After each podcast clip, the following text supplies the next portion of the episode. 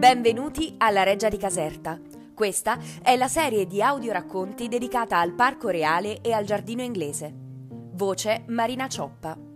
La fontana di Cerere.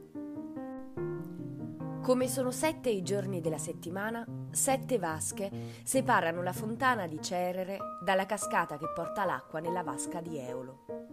Realizzata tra il 1783 e il 1784 da Gaetano Salomone con l'intervento del fontaniere Filippo Carpi, la quarta fontana della via d'acqua celebra la dea della fertilità dei campi. Pura espressione della gioia materna, le fioriture primaverili accolgono il ritorno di Proserpina, rapita e trattenuta nell'Ade da Plutone, dio dei morti.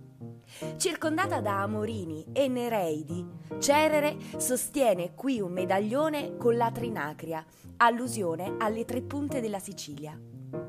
Ai suoi lati si trovano le personificazioni di due fiumi, mentre più in basso due tritoni emergono dall'acqua. In questi ultimi si riconosce una certa parentela con i mostri marini della fontana dei quattro fiumi del Bernini a Roma, in piazza Navona. La fontana di Cerere della Reggia di Caserta è storicamente nota come Zampigliera.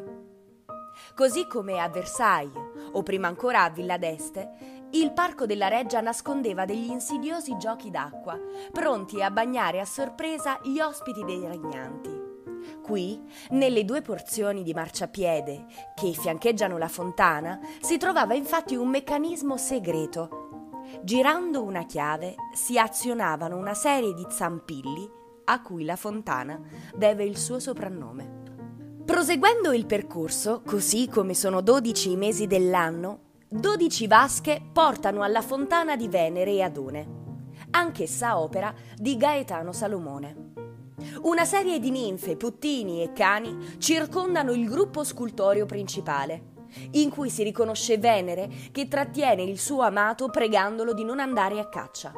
La dea ha avuto un presagio oscuro, nel bosco, come narrato nelle Metamorfosi di Ovidio, il dio Marte, tramutato in cinghiale, ucciderà Adone per gelosia.